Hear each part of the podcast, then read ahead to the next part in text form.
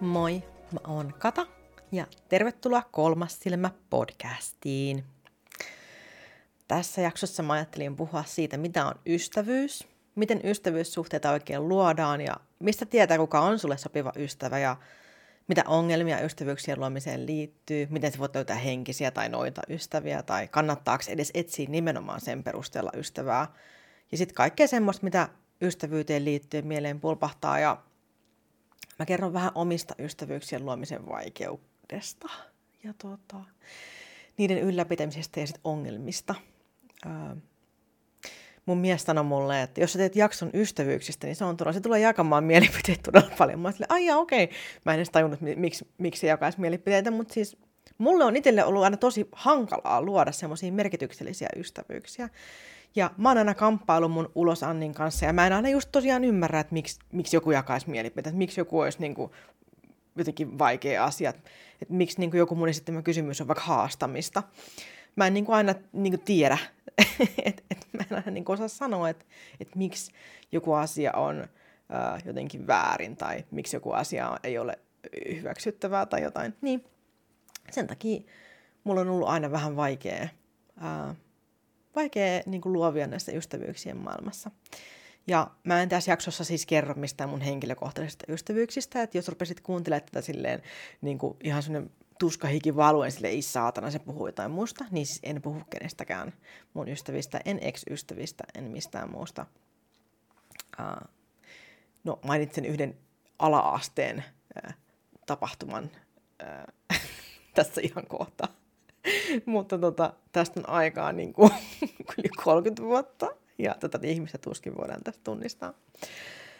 Mutta joo, mä muistan siis mun ihan ensimmäisen kerran, kun mä yritin luoda yhteyden toiseen ihmiseen sille ihan itse, ilman että mun vanhemmat esittelee äh, niin kuin mua jollekulle, vaan ihan itse lähdin ensi, ensimmäistä kertaa tutustumaan toiseen ihmiseen.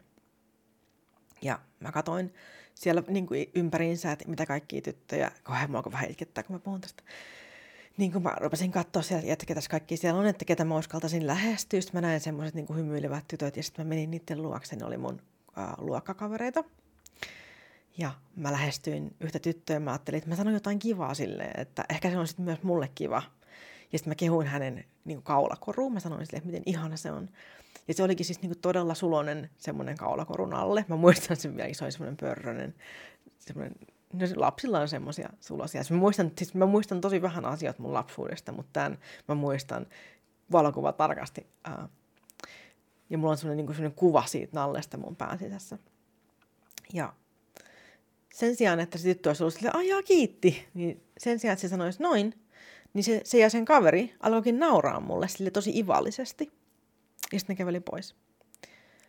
Ja silloin mä opin, että ylipainoinen ihminen ei ole samanarvoinen kaikille, niin kuin muut ihmiset. Mä en sanonut mitään naurettavaa, mä olin ihan normaali. Ja sitten myöhempinä päivinä mä huomasin, miten se syrjiminen ja kiusaaminen lähti niin kuin liikkeelle. Et isän kaunis prinsessa olikin läski rumilus, jonka piti ostaa ystäviä karkeilla ja tavaroilla. Ja jolta varastettiin kaikki kynät ja kumit ja työvalineet pulpetista lähti kävelee aina ja mun takki villettiin auki, kengät vedellä ja ja sitten mun reaktioita kauhisteltiin, kun mä sitten suutuin ja murruin siitä, kun mut hylättiin, edettiin ulkopuolelle, haukuttiin, kiusattiin. Ja mä en ollut muiden arvoinen. Mä en ollut niin kuin, mä koin, että mulla ei ole ihmisarvoa. Mä olin erilainen kuin kaikki muut, koska mä olin lihava. Ketään ei edes kiinnostanut, kuka mä oon, koska mä olin ulkoisesti jotain semmoinen, mitä ei voi niin kuin hyväksyä. Ja mä en oikein päässyt näyttämään mun persoonastakaan niin kuin hirveästi hyviä puolia, koska mä olin koko ajan stressaantunut ja ahdistunut ja surullinen, koska mua jatkuvasti haukuttiin. Ja mä en, ollut, mä en voinut, mä en voinut, ei ollut mitään, mitä mä olisin voinut tehdä, jotta mä olisin ollut samanarvoinen niiden ihmisten kanssa, koska mä olin lihava. Ja se automaattisesti sulki mut ulkopuolelle. Ja mä oon niin onnellinen siitä, että nykyään puhutaan eri lailla niin kuin ylipainosta ja ainakin mä toivon, että että ihmiset ei ole enää samanlaisia kuin silloin, silloin oli. No, musta tuli tosi... Pitää ottaa hetki. Oli pakko ottaa pieni tauko, että pystyy jatkaa. Vähän herätti tunteita. No, musta tuli tosi ujo ja estynyt ihminen ja mä käyttäydyn tosi aggressiivisestikin ja mä en osannut niin enää ää, käyttää niin sanoja ilmaisemaan niitä tunteita, mitä musta myrskys sisällä. Ja ihan vaan siksi, että mä olin väärän muotoinen. Ja myöhemmin mun elämässä mä opin, että mulla on semmoinen hormonihäiriö nimeltä PCOS, eli se on munasarjojen monirakkula-oireyhtymä. Ja sen takia mulle kertyy paino paljon helpommin kuin muille ihmisille. Et siihen on niinku syy, että et se, et musta ei ollutkaan silleen, että mä en tehnyt itse mitään väärin, vaan että muhun siis, jos mä syön samaa ruokaa kuin joku vaikka, mikä pysyy hoikempana, niin mä saatan saada siitä niinku kiloja. Ää, et mun pitää olla todella, todella, todella tarkka mun ruokavalion suhteen, jotta niin kun mun paino lähtee putoamaan. Ja kaikki vaan silleen, syöt vaan aina vähemmän kuin kulutat. Ja sitten se ei pidäkään niin kun ihan sataprosenttisesti niin noin paikkaansa. Se ei ollutkaan niin helppo juttu se ei ollutkaan ihan sama. Ja nyt nytkin joku on varmaan se, kyllä se pitää, mutta siis niin kuin, älä lähde tähän. mä oon elänyt mun elämän näin. Mä sairastan useita syömishäiriöitä tämän takia, joten siitä sen ansiosta äh, mulla lähti siis ala-asteelta käyntiin myös painoon liittyvän syyllistämisen ja ruokailun kyttämisen ja sitten just semmoisten niin kuin, jatkuvien niin kuin paskojen neuvojen ansiosta syömishäiriöiden todella pitkää kuoppainen polku, niin kuin varmaan siis ihan kaikilla tai ainakin varmaan melkein kaikilla, joita kiusataan painon takia, niin lähtee. Ja se syrjäytyminen niin kuin ulkonäön takia, sitten se jatkuva, no joo, ei ehkä siitä sen enempää. Mutta mä vaan halusin kertoa, että mulla on ollut tosi vaikea polku jo niin kuin alkuun ystävien ystävyyksien niin luomisen kanssa. Ja mä en ole itsekään tehnyt sit muille helppoa sitten omalla käytökselläni, koska mun reaktiot on ollut hyvin räjähtäviä, koska sen lisäksi, että mä olin pullukka ja en sen takia kelvannut, niin mähän olin siis myös ADHD-lapsi. Ja tämä jakso on siis kaikille teille, kaikille teille, joilla on ollut tosi vaikeaa luoda ystävyyksiä, tai jotka ette edes tiedä, miten se niinku tapahtuu, ja se tarvitte ohjeita siihen, että miten sä voisit miettiä omassa käytöksessä, miten sä lähestyt muita ihmisiä. Mutta sitten muistakaa, että jotkut ihmiset vaan on niin kuin se veemäinen nallekorutyttö. Että ihan sama, miten sä lähestyt, niin ne voi silti torjua sut ihan vaan siksi, koska ne on pinnallisia ja iljettäviä luonteeltaan. Eikä, siis oikeasti ei sua kiinnosta oikeasti saada semmoista elämäänsä. Eli älä muserru, vaikka sut torjuttaisiin, koska jossain vaiheessa kuitenkin voi vielä löytyä se ihan tosi tärkeä aito ystävä. Joskus pitää kaatua aika monta kertaa, että, että niitä löytyy. Mutta siis sanotaan ihan heti, että, että vaikka mä nyt kerron ystävyyksiin liittyvistä asioista, niin se ei todellakaan tarkoita sitä, että mä olisin itse ollut niin kuin aina maailman paras ystävä, tai edes tälläkään hetkellä välttämättä mikään paras ystävä kenellekään, tai, tai mitään, koska siis kaikki ihmiset vaan ei tule valitettavasti toimeen keskenään, ja jotkut ystävyyssuhteet ei vaan voi toimia. Ja on olemassa sellaisia ihmisiä, jotka tuo sun niinku huonoimmat ominaisuudet esille koko ajan, ja niitä, jotka tuo sun parhaimmat ominaisuudet. Ja sitten jotkut voi tuoda niinku vaikka molemmat ominaisuudet. Ne on tosi myrskyisiä ystävyyssuhteita ne. Mutta mullakin, siinä missä myös sinulla ja ihan jokaisella muulla ihmisellä on paljon just niitä huonoiksi luokiteltavia piirteitä – tai ehkä huonoa parempi sana on just vaikka epäyhteensopivia piirteitä jonkun toisen kanssa. Koska joku semmoinen piirre, mikä saa niinku muut ihan raivon valta, partaalle, mikä saa joku muun raivon partaalle sinussa, niin on jollekin sellaiselle ö, sulle sopivalle ystävälle. Voi olla sille ihan ok ominaisuus. Meidän pitää niin kuin aina valita sellaiset ihmiset, keiden huonoja piirteitä me jaksetaan sietää, koska siis meissä jokaisessa on niitä – ja on semmoisia dealbreaker äh, huonoja piirteitä, mitä, kanssa me ei vaan voida elää. Ja sitten on semmoisia, niin että okei, okay, no, I can live with this, koska muuten tämä tyyppi on niin ihana. Siis koska meissä kaikissa on niitä, sinussakin on niitä. Ja säkään tuskin haluaisit, että, että sua tuomittaisiin niin yhden piirteen perusteella sinussa, tai edes kahden, koska sä oot paljon muutakin kuin jotain. Siis mä oon paljon muutakin kuin mun ADHD, mä oon paljon muutakin kuin pullukka. Musta on paljon muutakin. Mä oon myös temperamenttinen paskiainen. no ei siis, mähän oikeasti siis myös helvetin hauska esimerkiksi. Jos oot eri mieltä, niin voit lopettaa kuuntelu saman, saman tien. no, Mutta joo, siis meissä on kaikissa erilaisia piirteitä. Ja joskus niin kun meidän huonot ö, piirteet voikin olla jollekin ilo. Ö, esimerkiksi mua on syyllistetty siitä, että mä käännän aina kaiken vitsiksi. Ja mä taas itse koen, että se on yksi mun parhaita ominaisuuksia, koska se on mulle ihan siis super tärkeä selviytymis, äh, selviytymisominaisuus ja sitten niin se, se tuo mulle paljon iloa elämään, että joskus, joskus tarvii nauraa silloin, kun kaikki menee helvettiin. Ja joku osaa arvostaa sitä. Just sellainen, kun yhdessä itketään ensin jotain, mikä on ihan paskasti, ja sitten heittää jonkun paskan läpän siihen, ja sitten molemmat vaan itkee ja nauraa samaan aikaan, niin siinä on tietysti jotain niin kaunista. Siinä on jotain niin kaunista, ja se, jos jokin resonoi mun, mun sisällä. Mutta sitten joku muu saattaisi olla, miten sä voit vitsailla tällaisesta asiasta? Ja sitten semmoiselle ihmiselle mä en ehkä ole niin kuin sopiva ihminen.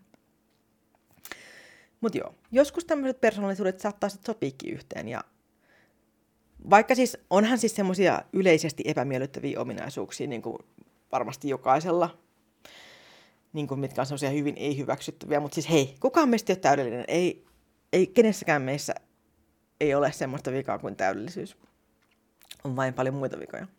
Mutta okei, siis mä yritän niinku tässä sanoa, että mä itsekään en ole mikään ekspertti ystävyyksien suhteen, ja siis just sen takia mä oon ajatellut ja tutkinut ihan hirveästi sitä, että mitä ystävyys on, mitkä asiat siihen vaikuttaa, ja miksi se on mulle ollut niin haastavaa ihan lapsesta asti.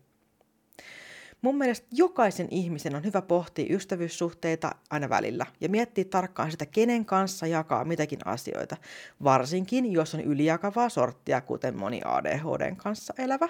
Esimerkiksi tekee herkemmin kuin muut. Mä esimerkiksi on just semmoinen ylijakava persoonallisuus. Ja ylijakaminen tarkoittaa siis sitä, että sä jaat liikaa henkilökohtaista tietoa itsestäsi netissä, kasvotusten töissä, vapaa-ajalla, milloin vaan saat yhteydessä muihin ihmisiin. Ja ADHDn kanssa elävät saattaa jakaa just semmoisia asioita, mitkä on niin kuin, ö, yleisesti ajateltuna epäsovelioita asioita kerrottavaksi, varsinkin semmoisen niin kuin ehkä siihen tilanteeseen tai ystävyyssuhteen tasoon liittyen. Et mä saatan vaan niin kuin sanoa jotain todella semmoista niin kuin vaikka järkyttävää, niin kuin vaikka mun terveystilassa tai jostain. Mä saatan vaan silleen sanoa sen ihan silleen niin kuin tasaisesti, ei mulla ole mitään niin kuin tunnestilosta siihen. Mä voin vaan niin kuin mainita siitä ja sitten sen jälkeen mä voin kertoa jostain ihan muusta. Ja se on jotenkin semmoinen niin kuin, what? Että ihmiset katsoo mua silleen kammuksua, että miksi sä kerrot mulle tällaista? Ja sitten mä oon silleen, oh, oh, nyt mä, mä taisin sanoa taas jotain sellaista, mitä ei olisi pitänyt sanoa. Ja sitten mä harmittaa ihan sekana, että mä piiskaan itteni siitä oikein silleen, että miksi mä aina sanon näin, miksi mä aina menen näin pitkälle. Ja mä en aina edes tajua sitä, mä en, mulla ei tule mitään triggeriä, että mun olisi pakko ylijakaa tai mitään. Se vaan niin tapahtuu. Ja tota, mä varmaan kerron aika paljon ADHD liittyviä asioita tässä. Mutta se, siihen on ihan syy. Siinä on just se, että koska neuroepätyypillisillä on, on tosi vaikea ylläpitää ystävyyksiä, meille on paljon hankalampaa myös ää, luoda niitä ystävyyksiä, niin siihen, siihen tarvii tätä apua välillä. Ja itse asiassa mä näin ihan siis just ennen kuin mä aloin äänittää tätä jaksoa, niin mä näin ihan sikahyvän meemin tähän liittyen. Tai siis toi ei ollut meemi, vaan tommonen sarjakuva. Uh, mäpäs katson, mitä siinä luki tämä on tämmöinen kuin Goofy Gods Comics, äh, on tehnyt tämmöisen pienen neljän ruudun sarjakuvan, ja tässä on niinku tämmöinen, niin kuin Jumala istuu silloin kynä ja paperi tuossa, siis on silleen, welcome, you're about to be born on earth. Ja first, silloin niin kuin nopat kädessä, ja sitten se rollaa niin kuin, rollataan niin kuin sun statsit tälle elämälle, intellect, karisma ja onni, ja sitten rollaa ne nopat. Sitten siihen tulee niin kuin, siis tuossa on niin kuin 20, 20 sivuiset nopat, eli siitä voisi tulla niin kuin vaikka mitä, mutta tuossa on numerot 1, 4 ja 2. Ja sitten siellä on semmoiset kauhun ilmeet. Intellect, karisma ja luck. Siis just tarvitsee aika paljon karismaa ja älykkyyttäkin ja onneakin siinä, että hyvät ystävyydet voi, voi muodostua. Ja musta tuntuu, että mulle on käynyt just näin, kun Jumala on rollannut mun nopat, niin mä oon saanut just 20-sivuisesta nopasta, ehkä just ykkösen, nelosen, kakkosen ja kaikki, kaikki muu sitten on ollut sellaista, mitä on pitänyt itse harjoitella. No joo. Kaikilla ei ole siis samat lähtökohdat ää, elämässä. No mut hei, ää, mietitään sitä, että mitä on ystävyys ja mitä ystävyys oikeastaan tarkoittaa. Eli ystävyys on kahden ihmisen välinen ihmissuhde, joka ei ole romanttinen suhde, kuten seurustelusuhde. Ainakaan niin kuin vakituisesti romanttinen, koska siis ystävyyshän voi olla myös vaikka ex-kumppanin kanssa. Ja on vissiin näitä Friends with Benefits-juttujakin, niin miksipä ei, miksipä ei. Uh, Mutta ystävät on siis kaksi ihmistä, jotka on vuorovaikutuksessa keskenään ystävällisellä tavalla. Eli he tuntee toisensa ja luottaa toisiinsa jollain tasolla. Ja ystävyyteen liittyy aina siis vastavuoroinen kiintymys, eli molempien täytyy tuntea näin toista kohtaan. Se ei voi olla yksipuolista. Muuten se ei ole ystävyyttä, uh, koska ystävyys on kahden ihmisen välinen asia. Mietit tätä myös sun omissa ystävyyssuhteissa. Onko sun ystävyys yksipuolista? Ja ystävyyteen liittyy tietynlainen side, niin kuin jonka sä jaat sen toisen ihmisen kanssa. Ja sitä voi kuvailla ehkä niin sanoilla kiintymys, intiimiys, kunnioitus, huolenpito, rakkaus, välittäminen, niin kuin tällaiset asiat. Ja mulla on aina ollut vaikea luoda ihmissuhteita, missä mä koen näitä tunteita, varsinkin luottamusta.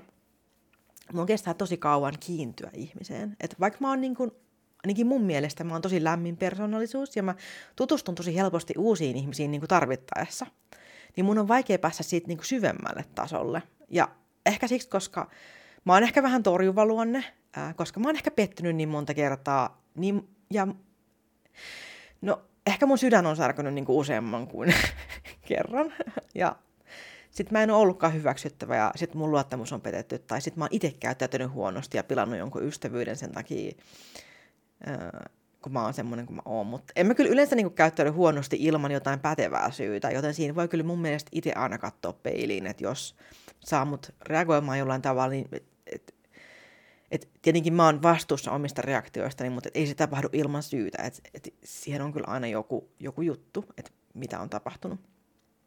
Ää, eli siinä on aina semmoinen molemmille peiliin katsomisen paikka. Että mä aina tunnustan sen, että mä oon tosi ryöpsähtelevä luonne ja mutta en syyttä, en syyttä. Mutta nykyään mä oon tosiaan tosi varovainen uusien ystävyyksien suhteen ja mä oon päästänyt monesti lä- liian lähelle ihmisiä, joita mä sitten en ole halunnutkaan lähelle. He ei ole ollutkaan semmoisia, jonka kanssa mulla on turvallinen olo. Mä oon alkanutkin sitten epäilemään, epäilemään, että olenko sittenkään turvassa, olenko sittenkin vaarassa. En niin kuin olekaan ollut äh, niin, niin, no siis turva, turvan tunne on puuttunut ja siksi olen varovainen. Mutta mä oon onneksi silleen niin onnekkaassa asemassa, että mulla kuitenkin on ystäviä ja mulla on myös pitkäaikaisia ystäviä ihan siis niin kuin vuosien takaa. Ja kaikille meistä ei oo. Jotkut meistä on ihan yksin ja siksi on tosi tärkeää olla ystävällinen tuntemattomalle ihmiselle. Aina, kun sulla riittää voimavarat siihen, niin oo ystävällinen tuntemattomalle. No mut mietitään sitten niinku ystävyyden tasoja että jos ajatellaan niin ystävyyden evoluution tasoa niin pohjalta huipulle, niin alhaalla olisi vaikka just, no silloin se hyvän päivän tuttu, ja se on se, niin kuin, ketä sä tervehdit sille ystävällisesti tietenkin, eikä sille voi vittu toita, vaan se on silleen, moi, sä oot sille iloinen, kun sä näet hänet, ja saatat jopa kysyä ehkä kuulumista, no miten menee? Ja tota, se on se semmoinen niin kuin, teidän kanssa käyminen niin kuin loppuu siihen. Se on se tervehtiminen, no hei, mitä kuuluu? Ja sitten silleen, ihan hyvä, no kiitos hei. Sitten nähdään taas. Se on semmoista hyvän päivän tuttu meininkiä. Mutta sitten siitä edetään tasolle tuttava, eli tämä on niinku, tuttava on niinku hyvän päivän tuttu, jonka kanssa sä myös juttelet, ää, koska he sattuu olemaan niinku samassa paikassa sunkaan, esimerkiksi vaikka työpaikalla, tapaamisissa tai jossain juhlissa, koulussa, niin sitten se voi olla sun tuttava, mutta te ette vielä niin kuin ole ystävätasolla ehkä. Mutta te juttelette aina, aina silloin tällä ja tervehditte toisianne. Ja olette siis toistuvasti samassa tilassa. Uh, mutta sitten siitä päästäänkin sitten tasolle mahdollinen ystävyys jossa aletaan jo niin sopia tapaamisia, vähän tutustuu ehkä enemmän, kokeillaan vähän miltä se tuntuu, haistellaan tuulia, miten kemiat osuu yhteen ja sitten jos hyvin käy, niin, niin siitä tota päästään ihan sitten tasolle kehittyvä ystävyys. Eli tässä vaiheessa molemmat jo alkaa laittaa hieman vaivan näköä siihen ystävyyden muodostumiseen. Yritetään sopia tapaamisia ja se voisi ehkä käyttää sanaa kaveri. Ja seuraavalla tasolla aletaankin sitten olla jo ystäviä. Eli pidetään toistensa puolta, huolehditaan toisen hyvinvoinnista, suunnitellaan yhteisiä tapaamisia ja muita tapoja viettää aikaa niin kuin aktiivisesti. Ää, Ja sitten mä sanoisin, että on se kultainen taso, mitä mä kutsuisin nimellä sydänystävä. Eli se on se ihminen, jonka kanssa sä koet olevasi läheinen, joka kokee niin samoin sinusta. Ja te molemmat jaatte toisillenne erityisiä tunteita, salaisuuksia, semmoisia asioita, mitä ei kerrota kenellekään muulle. Kaikki unelmia, pelkoja, toiveita, kaikki ne, ne suurimmat jutut, niin sille sydänystävälle. Ja tällä tasolla on niin kaikista suurin luottamus, eikä sitä voi olla olemassa ilman sitä molemminpuolista luottamusta.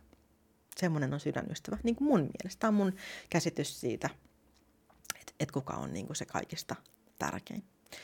Siinä on niin kuin semmoista rakkautta ehdottomasti olemassa.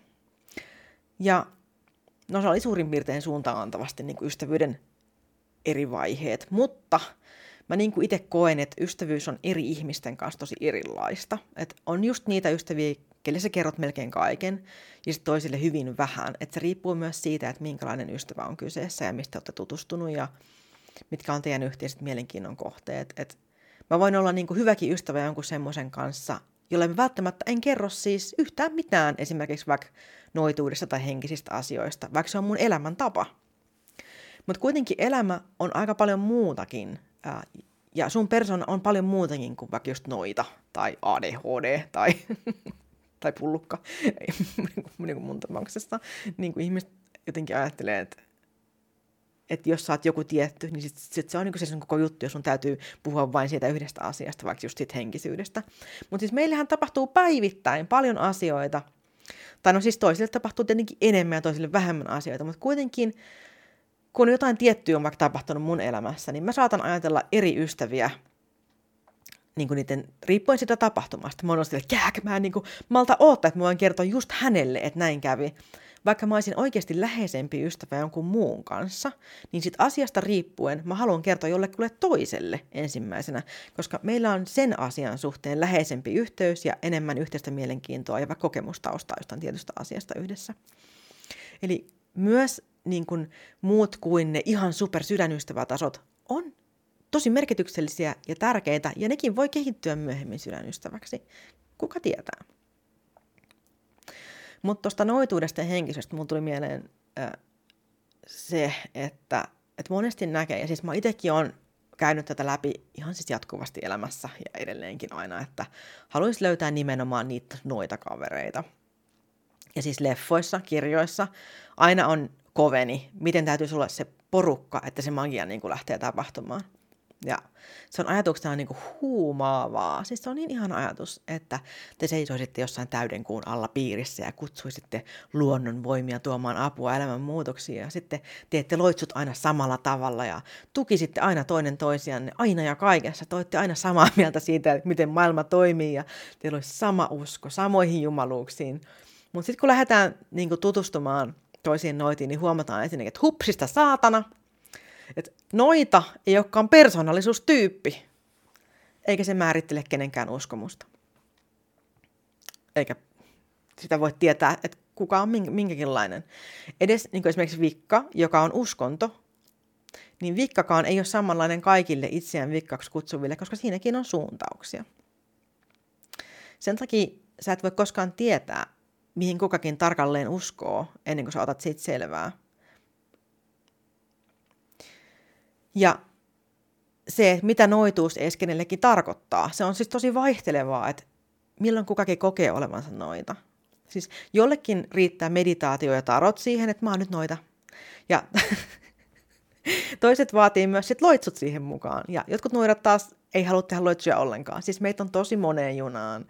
Ja sen takia, jos halutaan löytää joku kaveri, joka on vaan noita, niin se on aika tota, sellaista pimeässä haparointia, että jos sä toivot löytävästi jonkun, joka jakaa sun uskomukset öö, ja haluaa harrastaa niitä sun kanssa, niin se on kyllä niin kuin tosi vaikea projekti. Ja siis kyllä mullakin on aina se ikuinen unelma, jossa mulla olisi paljon noita kavereita ja me seistäisiin pyllyt paljana jossain merenrannalla nuotion äärellä ja se nyt vaan siis kaatuu aina siihen, että mä oon hirveän huono ihmisryhmissä, koska mä oon mielipiteikäs paskiainen ja kyseenalaistava ja mä oon tutkiva ihminen. Ja mun on vaikea luoda siis niitä aitoja yhteyksiä ihmisten kanssa niin kuin helposti ja mulla on hirveän luottamuspula niin kuin hyvin nopeasti ihmisten kanssa. Mutta jos sä kuitenkin haluat etsiä niitä noita ystäviä, niin mistä niitä nyt sitten löytäisi, niin ähm, sä löydät varmasti helpoiten erilaisista tapahtumista, niin kuin messuilta, kaikenlaisista noita tapaamisista, Facebook-ryhmistä, niin kuin verkostoidut tosi paljon ja oo aktiivinen keskustelija. Siis aktiivinen. Sä et voi olla sivusta katsoa. Jos sä haluat olla osa jotain yhteisöä, sun on oltava siis osa yhteisöä muunakin kuin sivusta seuraajana. Sun täytyy olla aktiivinen keskustelija. Ota osa, kommentoi mitä ihmiset sanoo. Ole miellyttävällä tavalla osa. Yritä ottaa osaa tavalla, mikä on mukaansa tempaavaa ja harjoittele kommunikaatiota. Kato, miten niin kuin semmoiset ihmiset, mitkä saa enemmän huomiota niin kuin hyvällä tavalla, miten ne puhuu. Yritä ottaa oppia sun omaan kommunikaatioon. Ja sitten kuitenkin silleen, silleen, että sä oot kuitenkin oma itsesi koko aika, mutta et opettelet vaan ilmaisemaan itseäsi semmoisella tavalla, että ihmiset haluaa kuunnella sua, ihmiset haluaa ää, niin kuin keskustella sun kanssa. Mutta näytä, kuka sä myös oot. Koska se on tärkeää näyttää itsestään myös se, että, että mikä tekee sinusta sinut. Mutta siis just vähäsanaisuus ei välttämättä ole paras tapa löytää ystävää netin kautta, kun ainoa tapa oppia toisesta ihmisestä on lukea se, mitä hänellä on sanottavana. Eli sun täytyy vaan siis kerta kaikkiaan alkaa kommunikoida. Jos se on menee sun mukavuusalueen ulkopuolelle, niin sit se, se on vaan mentävä. Sun on vaan harjoiteltava sitä. Nämä on taitoja, mitkä voi opetella onneksi. Niin, sitten ei voi olla vaan silleen, että oh, mä oon ujo, niin no mä en sitten varmaan ikin saa ystävää. Ei, mä oon ujo. Mä oon myös ujo. Ja silti mä oon kuitenkin aika rohkea nykyään. Mä oon rohkea. Vaikka mut on torjuttu niin monta kertaa. Mä oon haukuttu, mut on pahoinpidelty kolmesti. Siis mulla on niinku vaikka mitä tapahtunut mun elämän aikana. Ja tota, ei mitään hätää. Mä oon tässä. Mulla on hyviä ystäviä nyt. Kiitos mun ystäville, että ootte mun ystäviä. Ihania. Mua, mua, mua. Kiitos. että annatte mun olla oma itseni. Se on mulle kaikista tärkeintä. No joo. Joskus täytyy vaan mennä niiden mukavuusalueiden ulkopuolelle ja voi aloittaa ihan pienistä jutuista. Aloittaa vaikka sanoa moi, laittaa hymiön. Tai ylipäätään, että hymyilee jollekin ihmiselle, niin sekin voi jo olla hyvä. Ja just kaikissa tapahtumissa, niin mene vaikka kehumaan jonkun pukua, niin upeat, sulla on upea asu, sulla on kauniit meikit, tai niin kuin, wow, että katot, mitä joku vaikka katsoo jossain, vaikka jos siellä on joku messut, katot, mitä joku katsoo jossain pöydällä, ja sitten oot silleen, niin kuin, oh, tää on ihana. Sitten yrität niin kuin, alkaa spontaanisti juttelemaan jonkun kanssa, jos ne katsoo sua silleen, herra jumala, niin kuin ne pois. Niin anna niiden olla, siirryt seuraavaan, niin kuin, yritä olla sosiaalinen. Vaikka se tuntuisi ihan hirveältä, siis mä oon paniikkihäiriöinen, musta tuntuu ihan hirveältä olla, olla sosiaalinen, vaikka mä oon silleen ekstroverttiluonne, niin silti se, siis se on ihan kauheata. Mutta silti mä teen sitä, koska ää, mitä on ilman sitä? Ei ketään. On oltava niin kuin tietyllä tasolla edes jonkin aikaa sosiaalinen, jotta voi tutustua ihmisiin. Muuten ei voi löytää ketään. No joo. Myöskin niin tuossa tutustumisesta, niin älä ole niin turhan nirso sen suhteen, että mitä kukakin harrastaa, tai miten kukakin uskoo, tai mitä kukakin kokee noituudeksi, tai mitä ei.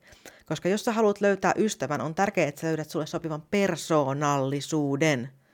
Ja usko asioihin kehittyy hiljalleen. Ja ehkä säkin voit niin kuin avartaa häntä sun uskomuksilla, mutta älä ole tuomitseva lähtökohtaisesti sen suhteen, että, että miten kukakin kokee vaikka noituudeksi, vaan on avarakatseinen. Se on miellyttävämpää tutustua johonkuhun, joka on avoin tutustua suhun sellaisena kuin sä oot, ilman että on valtava määrä ominaisuuksia, jotka on pakko olla ennen kuin voi edes hei sanoa. Niin, että, että sun täytyy ajatella näin, näin, näin, näin, näin ja näin, jotta voi sanoa edes morjens. Niin, come on. No mut siis hei, okei, mun mielestä noita ystävät, niin Tärkeintä on etsiä itselleen ystävä, jonka kanssa tulee niin kuin ensisijaisesti toimeen ja jonka kanssa sä koet yhteyden tunnetta.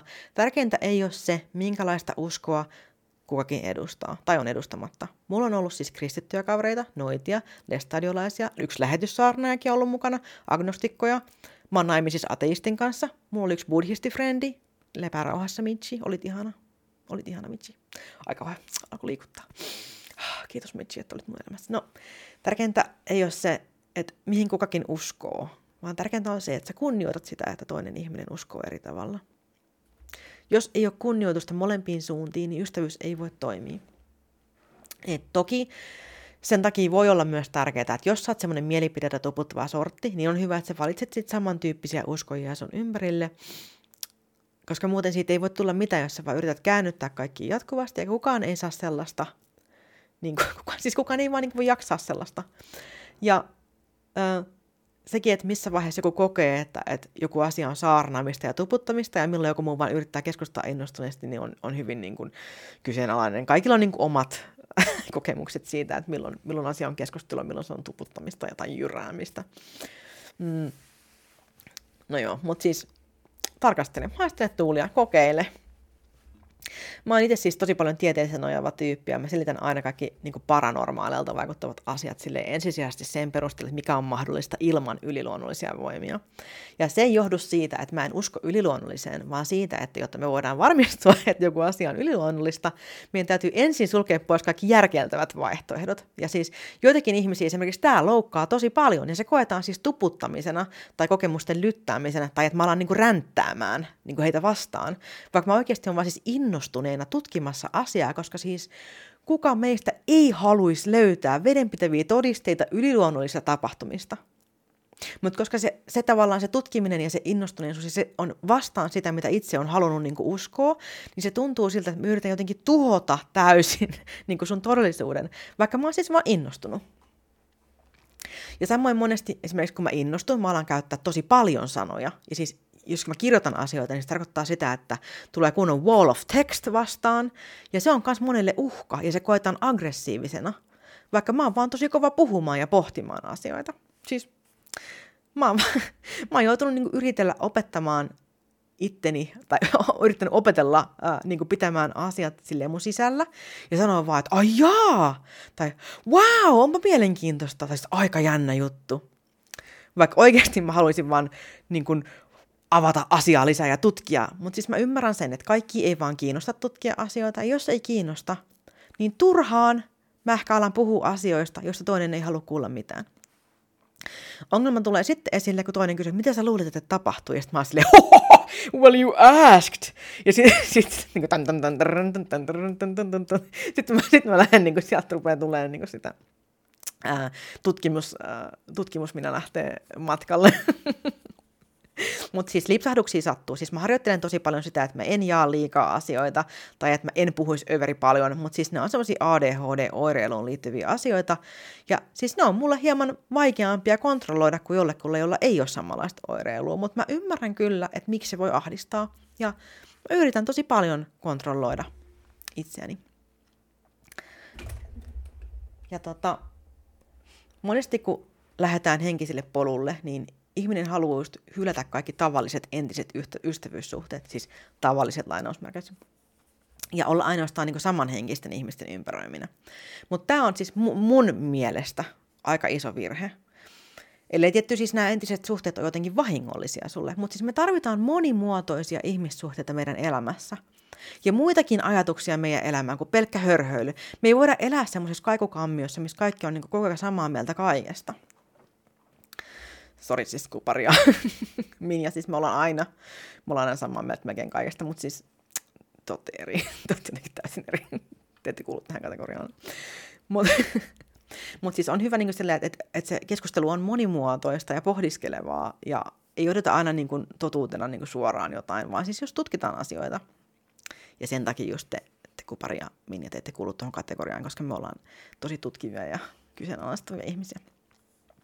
No okei, no on siis tärkeää myös pitää siis jalat maassa, vaikka se pää olisikin pilvissä. Mutta siis ajatus siitä, että vaikka just, että kaikki vaikka negatiiviset asiat pitäisi jotenkin poistaa elämästä, tai negatiiviset ihmiset, on niin jotenkin niin harhaanjohtavaa. Ja sitä kautta niin moni saattaa hylätä myös niin ystävyyssuhteita, koska nämä ihmiset ei ole sillä tavalla niin kuin heidän mielestä tarpeeksi korkeavärähteisiä heidän makuunsa. Eli elää ehkä ihan tavallista elämää. Mutta nykyään sitä kutsutaan egoistisesti niin kuin NPC-elämäksi, niin kuin oravan pyöräelämää. Ajatellaan, niin kuin, että että normaali eläminen on niin matriksissa elämistä, ja vain tämmöiset niin paremmat, valaistuneet ihmiset ymmärtävät, mitä se oikeasti on.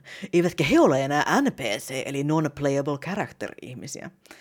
Mutta siis jos sä kuulet oikeasti, että joku käyttää tätä y- y- ilmaisua niin kuin NPC-ihminen silleen, että he itse kokee olevansa niin kuin ulkona matriksista jotenkin ylemmällä tasolla kuin NPC-ihmiset ja muut on alempiarvoisia matriksissa asujia, niin sä voit siis, tiedätkö, sä voit pyöräyttää silmiä ympäri silleen, whoop, ihan näkyvästi ja päästää jonkun tuskallisen äänen, vaikka silleen, voit sanoa tälleen ihan, koska se ei ole niin kuin loukkaavaa, koska he just koki olevansa arvokkaampia ihmisiä kuin joku esimerkiksi ihan tavallinen YH-perheenäiti, joka tekee kahta duunia, että se saa lapsilleen ruokaa. Joka, semmoinen ihminen, joka ajattelee muista ihmistä, että he ovat NPC-ihmisiä, jotka asuvat Matrixissa ja itse olen parempi ja valaistunut, niin sä et silloin todellakaan ole, ole valaistunut. Niin kuin, sorry, not sorry, mutta siis tää on ihan helvetin paskan jauhantaa.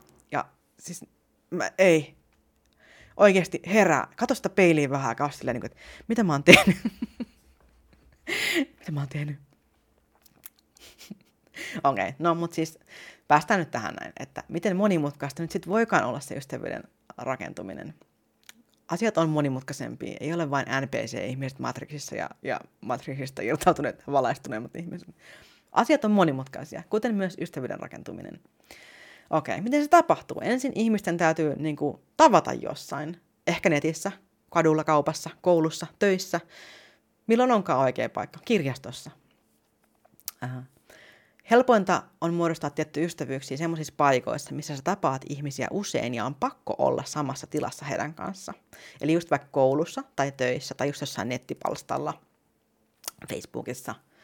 Mitä enemmän on niin kuin, pakko viettää tai niin kuin pakko, ehkä miten usein pääset heidän seuraansa, niin sitä todennäköisemmin te alatte viettää myös aikaa yhdessä. Varsinkin jos ihmisten vaihtuvuus teidän ympärillä on iso, niin se voi olla, että se voi luoda teille tunnetta pysyvyydestä ja uskollisuudesta. Ja sitten se voi, luo, se voi niin kuin johtaa siihen luottamukseen ja ystävyyteen. Ja niin kuin, se tuo semmoisen luottamuksen tunteen, koska muut ihmiset vaihtuu, mutta te olette pysyneet, niin hei, olisiko tässä nyt luotettava ihminen? Ja Toki tämmöinen niin luonnollinen ystävyyden muodostuminen niin toistuvien tapaamisten ansiosta, niin se puuttuu semmoisilta ihmisiltä, jotka ei ole koulussa tai työelämässä tai ei käy toistuvasti ulkona samoissa paikoissa. Eli just esimerkiksi niin ajan, rahan puutteen tai mielenterveysongelmien tai muiden sairauksien vuoksi niin, vuoksi niin voi olla tosi vaikea löytää ystäviä. Ja silloin voi syrjäytyä. Onneksi ystäviä löytää myös netin kautta. Ja ja just muistaa vaan, että sun täytyy olla aktiivinen keskustelija positiivisella, helposti lähestyttävällä tavalla, jotta sun kanssa halutaan kommunikoida. Ei voi aina kitistä ja valittaa kaikesta. Se ei niin ole se tapa, miten ihmiset on silleen, oh, haluaisin keskustella lisää hänen kanssaan. Siitä ei tule sellainen tunne. Ei, sen, sen täytyy harjoitella olemaan niin kuin lämminhenkinen, helposti lähestyttävä. Mitä se sitten kenellekin tarkoittaa? Sitä voi vähän tutkia. No joo. Mutta näissähän on just ne omat ongelmansa niillä, joilla on kommunikaatiovaikeuksia. Esimerkiksi mulla. Äh, koska netin kautta millään ei ole niin paljon väliä kuin sillä, miten hyvin sä osaat ilmaista itseäsi kirjoittain. Kommunikaatio on valtavan suuri osa joka ikistä ihmissuhdetta meidän elämässä. Ja kommunikaation harjoittelu on myös tosi tärkeää. Koska kommunikaatiohan on siis taitolaji. Niin sitä voi onneksi kehittää sen takia, ainakin tiettyyn pisteeseen asti. Ja just siis totta kai, jokaisella on omat vaikeudet. Esimerkiksi just on, jos on neuroepätyypillinen, uh, niin silloin jotkut yleisesti hyväksytyt kommunikaatiotavat voi olla vähän niin haasteellisempia. Esimerkiksi silmiin katsominen on, on todella vaikeaa. Mutta yleisesti ottaen ää, me tullaan toimeen sellaisten ihmisten kanssa parhaiten, joille meidän ei tarvitse selitellä sitä, että, että mitä me milloinkin tarkoitetaan asioilla. Sen takia me tullaan toimeen semmoisten ihmisten kanssa, joilla on niin kuin yhtä vikkelät tai samantyyppiset niin kuin ajatusmallit, yhtä vikkelät aivot reagoimaan ja ymmärtämään asioita samalla tavalla kuin me, me itse. Eli olisi niin kuin eduksi myös se, että jos se ystävä ymmärtää samankaltaista huumoria. Sen takia, että jos... E- no, siis epämukavilta tilanteita voidaan välttyä tälleen. Esimerkiksi Uh, mulla oli yksi työpaikka, missä niin osa työntekijöistä sanoi mulle, että, että mä olin aina tosi negatiivinen. Ja sitten mä en koskaan ymmärtänyt tätä, koska mä oon melkein joka päivä hyvää tuulella silloinkin, kun mulla on paskapäivä. Se on mulle selviytymismekanismi. Sitten mä vaihoin työpaikkaa. Jatkoin ihan samoin juttu, mä en ollut yhtään eri ihminen. Uh, Mutta nyt sanottiin, että miten sä oot joka päivä niin iloinen? Ja siis tämä johtui siitä, että ensimmäisessä työpaikassa, missä mä olin, ei ymmärretty mun tapaa kommunikoida tai vitsailla tai olla. Ja siis semmoiset mun vitsillä heittämät, ehkä hieman sarkastisetkin asiat otettiin siis totisena totena. Ja sitten esimerkiksi mun tekemät ehdotukset mun innokkuuden takia koettiinkin niinku uhmakkuutena tai valittamisena – kehitysideoiden tai innostuneisuuden sijaan. Eli siis paljon näistä jää myös sen vastaanottajan korvaan. Aina ei ole sun vika, äh, tai no on siinä mielessä, että siis ettei tajuu sitä, että kaikki ihmiset ei ymmärrä samanlaista huumoria tai ajatuksen juoksua. Siis meitähän en siis huomannut sitä aikoinaan. Kyllähän mä olisin muuttanut, jos mä olisin tajunnut. Mutta eihän mä osannut tulkita. Mä vaan luulin, että, että koska mulla on hyvä fiilis, niin kaikki mulla on hyvä fiilis. Ja muut tuli ajatus, että vittu mikä valittava akka. Ja mä oon silleen, what? siis mä en ole niin huomannut sitä. Ja sitten sen takia se olikin niin outoa, koska seuraavassa työpaikassakin olikin sitten ihan erilaista, että siellä olikin silleen, että miten sä oot aina noin iloinen ja sitten jotenkin, ah, se tuntui tosi hyvältä. No, onneksi mä kuitenkin tajusin, että on tärkeää niin alkaa, alkaa tu, niin tarkkailemaan itseään tuommoisissa tilanteissa ja on tärkeää valita, kenelle sanot minkäkinlaiset asiat. Tosi edelleen lipsuu. Ei voi mitään, ei aina osaa. Jos on vaikea niin tulkita, niin sitten on vaikea tulkita. Mutta jos sä joudut jatkuvasti selittää sun sanoja ja vääntää rautalangasta, mitä sä yrität sanoa, niin se johtaa turhautumiseen ja se voi vaarantaa sun ystävyyden kehitystä. Sellainen turha kryptisyys ei ole mitenkään kaunistavaa, niin kuin semmoista violetin purppuraista mysteerin usvaa sun ympärillä, vaan se aiheuttaa epätietoisuutta ihan kaikille ja vituttaa. Eli yritä harjoitella ilmaisemaan itseäsi niin, että sä sanot, mitä sä oikeastikin tarkoitat. Niin kuin oo se, kuka oot, ja tunnusta, kun oot väärässä tai kun sä valehtelet. Älä valehtele lisää. Pyydä anteeksi, kun sä oot loukkaava. Totta kai siis äh, on myös paljon semmoisia hyvin poikkeavia persoonallisuuksia, mitkä voi tulla toimeen keskenään, mutta siis se vaatii aina enemmän työtä kuin just semmoisten ihmisten kanssa, joille sun ei tarvitse selitellä sanomia tai, tai avata jatkuvasti asioita, mutta se ei ole mahdotonta. Voi myös erilaiset tulla toimeen. Mutta okei, okay. minkälaiset asiat ää, on tärkeitä asioita pohtii läpi ystävyyksien muodostamisen ja just sen ylläpitämisen suhteen. Niin mä hirtin listan, että mitkä asiat on tärkeintä pohdittavia. Eli ensinnäkin yksi, ole selkeä. Yritä ilmaista itseäsi selkeästi, kuten niin kuin aiemmin sanoinkin. Eli epämääräisyys ei luo luottamuksen tunnetta eikä tee kommunikaatiosta helppoa. Ole selkeä tunteiden ilmaisussa ja siinä, mitä sä haluat tapahtuvan ja mitä et halua tapahtuvan. Kerro ääneen asioista sen sijaan, että pohdit pääsi sisällä. Kaksi. Sanaton kommunikaatio. Jos joku sanoo jotain ja sit sä valehtelet siitä ja sun naamasta näkee, että se on oikeasti vituttaa tai sä oot kielteinen oikeasti asian suhteen, niin sano mieluummin jotenkin kauniisti tai diplomaattisesti, mutta rehellisesti, mitä mieltä sä oikeasti oot, sen sijaan, että sä valehtelet. Koska varsinkin jos sä oot huono peittää sun kehon reaktioita, sun kehon reaktioilla on enemmän merkitystä kuin sillä, mitä sä sanot. Enemmän merkitystä. Kehonkielen tulkitsijasta, eli sun friendistä riippuen, sun kehon kieli vaikuttaa 65-90 prosenttia enemmän kuin se, mitä sä sanot ääneen. Sun kehonkieli voi olla jopa yli 90 prosenttia vaikuttavampaa kuin se, mitä sä sanot. Eli mieti, mitä sun keho kertoo kaverille on tosi halventavaa toista ihmistä kohtaan, kun sun naamasta näkee, mitä sä ajattelet, ja sun kieli laulaa aivan jotain muita sulosointuja. Se antaa kuvaa, että sä pidät ensinnäkin toista tyhmempänä kuin hän onkaan. Joten jos sä haluat onnistua tästä, niin harjoittele vaikka peilin edessä sitä kehon reaktioiden hallintaa ennen kuin alat valehtelemaan. Uh, voit sanoa vaikka, että olen pettynyt. Niin kuin, mua harmittaa tämä juttu. Sen sijaan, että oot silleen, ai jaa, ihanaa. Varsinkin, jos sä osaa edes hallita sun ääntä, niin sitten varsinkin. Koska myös äänen, äänensävyllä on, on ää, tärkeys. Eli siis numero kolme, äänensävyn tärkeys. se, miten sä sanot asiat, on tärkeää. Miltä ne kuulostaa. Jos mä olisin vaikka bloggaaja, niin mun Haters Fan Club olisi varmaan niin triplasti sen kokoinen kuin se on tällä hetkellä, koska mun ääni kertoo sulle, että sulle ei ole mitään hätää. Se kertoo, että ole, ei se ole niin rajoja ja vakavaa kuin miltä mun suorat sanat vois kuulostaa, jos sä lukisit ne ruudulta. Mutta nyt sä tiedät, kaikki on hyvin, ja mulla on siis ollut ystävyyssuhteita, jossa kaikki kirjoitettuna johti tappeluihin, mutta puhuttuna ei ollut mitään konfliktia. Eli paljon on myös siis niin, kuin niin sanotusti lukijan korvissa. Eli kuka tämä lukija kuvittelee sun olevan ihmisenä? Esimerkiksi niin kuin, jos sä kirjoitat ihan sama, niin ihan sama vastaus voi olla ihan sama. Ihan sama. Tai se voi olla, hei ihan sama. se voi olla ihan sama. Ihan sama mulle mutta se voi olla myös just ihan sama. Ja siis siinä on niin monta tapaa, ja se ihminen lukee sen sillä lailla, miten hän kuvittelee sun vastaavan päänsä sisällä. Okei. Okay. Numero neljä. Kuuntele. Tämä on vaikeaa. Älä vaan odota sitä, että toinen lopettaa puhumisen, jotta sä voit äkkiä päästä kertoa sun omia asioita. Mulla on tähän pro-tippejä. Jos sulla on vaikea kuunnella loppuun asti, esimerkiksi jos olet vaikka innostuva ADHD-luonne, niin kuuntele loppuun kuitenkin ja odota sitten pieni hetki ennen kuin sä vastaat, aivan kun sä niin kuin harkitsisit toisen sanoja, vaikka sä oikeasti oot ollut vastaan, niin kuin, sä oot ollut valmis vastaamaan niin kuin ehkä noin 20 prosenttia siinä lauseen on kulunut, niin sä oot sille jo valmis. Niin.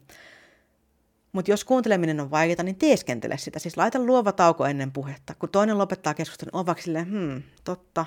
Sitten voit just laittaa pari täytesanaa sille, ihan kun sä miettisit asiaa, vaikka oikeasti sä oot miettinyt tämän jutun ajat sitten valmiiksi. Mutta joskus on vaikea osata olla niinku sosiaalisesti hyväksyttävä keskustelija, joten siis pienet niksit voi olla tosi tarpeellisia. Eikä se tarkoita sitä, että et sä välitä siitä, mitä toinen on sanonut, vaan sä et vaan osaa kommunikoida samalla tavalla. Siis mä en osaa aina niinku valita, milloin on mun hetki puhua. Mä en aina tiedä. Mutta yritä poimia just avainsanoja toisen kertomista kokemuksista. Mitä sanoja hän käyttää?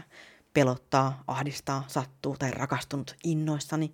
Ja sä voit löytää noista sanoista itsellesi sulle kysymyksiä, jotka voi olla tärkeitä kysymyksiä, kuten hetken se sanoo rakastunut. Aa, millainen tämä rakkauden kohde on? Tai sitten on sanonut innostunut. Mistä sä oot kaikista eniten innoissas? Hän sanoo, että pelottaa. Voinko mä jotenkin auttaa sun pelkoa? Tai ahdistunut, niin ikävä kuulla, että ahdistaa. Että haluaisit, että mä halaan sua. Mutta siis mulla on ollut myös semmoinen ystävä, joka aina vaan puhuu omista jutuistaan, niin että mä en saanut siis sanaa siihen väliin, mikä on aika saavutus, koska siis mä oon melko puhelias. Mutta hän monesti siis totesi mulle, että sä oot vaan hiljaa, miksi et kerro omista jutuista? Mutta syy oli siis tietenkin se, että hän jättänyt mulle tilaa, eikä mua sitten kiinnostanut enää olla, vaan semmoinen tyyppi, jolle vaan kehuskellaan omaa erinomaisuutta, ja mun tehtävä on olla ainoastaan joku, joka nyökkäilee hyväksyvästi, niin no thanks. Mutta tästä päästäänkin seuraavaan, eli viisi. Kysele myös toisen kuulumisia. Kun sä kysyt, mitä toiselle kuuluu, miten asiat sujuu esimerkiksi hänen elämässä, mitä hän tekee, niin se osoittaa, että oot aidosti kiinnostunut hänestä. Joskus voi olla tosi vaikea vastata, no miten menee kysymykseen, koska se on niin yleinen. Siis vaikka olisi tapahtunut kaikenlaista ja varsinkin aikuisiällä niin monesti arki on puuroutunut semmoiseksi arkielämäksi, eikä heti tule mieleen, että onko tapahtunut edes mitään erityistä, vaikka olisi tapahtunut joka päivä jotain, mutta se on vaikea eritellä. Mutta jos sä tunnet sun ystävää yhtä, niin sä voit osoittaa sen kysymällä tarkkoja kysymyksiä. Ja myös muistamalla hänestä asioista. Esimerkiksi mä muistin tässä yksi päivä sen sun yhden maalauksen, joka oli tosi kaunis sininen maalaus. Oletko maalannut mitään viime aikoina? Niin tämmöiset kysymykset voi sytyttää sen sun ystävän kertoa sulle lisää asioista. Niin kuin esimerkiksi just, jos hän on maalannut lisää ja se voi myös, jos hänellä on ollut vaikka artblokki päällä, niin hän voi kertoa sitten jotain semmoista sydäntä riipivää siitä, että kuinka hän ei ole vaan pystynyt maalaamaan viime aikoina, hän kaipaa sitä. Ja se voi olla hänelle tukena. Siis tämä lähentää uskomattoman paljon, kun sä osaat kysyä tarkkoja kysymyksiä siitä, että, että mikä on tälle sun ystävälle henkilökohtainen asia. Ei, miten menee, vaan hei, ootko maalannut jotain uutta viime aikoina? Tai no miten treeneissä menee? Tai hei, vau, mä huomaan, että sun lihakset on kasvanut, että ootko ollut kenties treenaamassa? Tai ootko käynyt melomassa pitkään aikaan, tai mitä tahansa se on niin kuin sille, sä tiedät. Siis silloin se, sä niin osoitat samalla hänelle kohteliaisuuden ja kerrot olevas kiinnostunut niin kuin häntä kiinnostavista asioista. Sun ei tarvitse puhua asioista aina, mikä kiinnostaa sua. Sä voit puhua asioista, jotka kiinnostaa sun ystävää, koska hän haluaisi puhua niistä varmasti. Ja säkin haluaisit puhua asioista, mitkä kiinnostaa sua, mutta ei välttämättä sun ystävää, niin sehän olisi ihanaa, jos hän kysyisi sulta niistä. Mutta kiinnostuksen osoitus hänen elämää kohtaan lujittaa ystävyyttä entisestään. Sä voit miettiä etukäteen, mitä kysymyksiä sä voisit kysyä sun ystävältä. Onko jotain asioita, mistä hän voisi ilahtua? Onko hän käynyt läpi jotain merkittäviä juttuja esimerkiksi elämässä, jota, josta hän ehkä haluaisi jakaa kanssa? Eli sä voit miettiä etukäteen, mitä sä voisit kysyä. Mutta kaikkiin kysymyksiin ei ole kiva vastata, ihan kaikesta ei ole kiva udella, joten kohta kuusi, kommunikoi rajoista ääneen. Jos et sä halua esimerkiksi kuunnella negatiivisia asioita, koska sä oot itse kuormittunut, tai koska sä oot vaan semmoinen tyyppi, että sä et vaan halua, niin kerro sit ääneen sun ystävälle ja sano, että tällä hetkellä sä et pysty ottaa lisää emotionaalista taakkaa ja pyydä vaikka, että, että hän ei kertoisi elämänsä vaikeuksista tällä hetkellä, mutta että kerrot sitten taas, kun hän pyst, pystyy niinku itse kommunikoimaan asioista. Et, et kerro niinku aina kohteliaasti toista kunnioittain siitä, että jos et pysty tekemään jotain jollain hetkellä. Mutta kerro aina, että mistä sä haluat ja mistä et halua keskustella, koska sä teet sille palveluksen. Muuten sun ystävä ei voi tietää, että hän koko ajan vaan ärsyttää tai ahdistaa sua.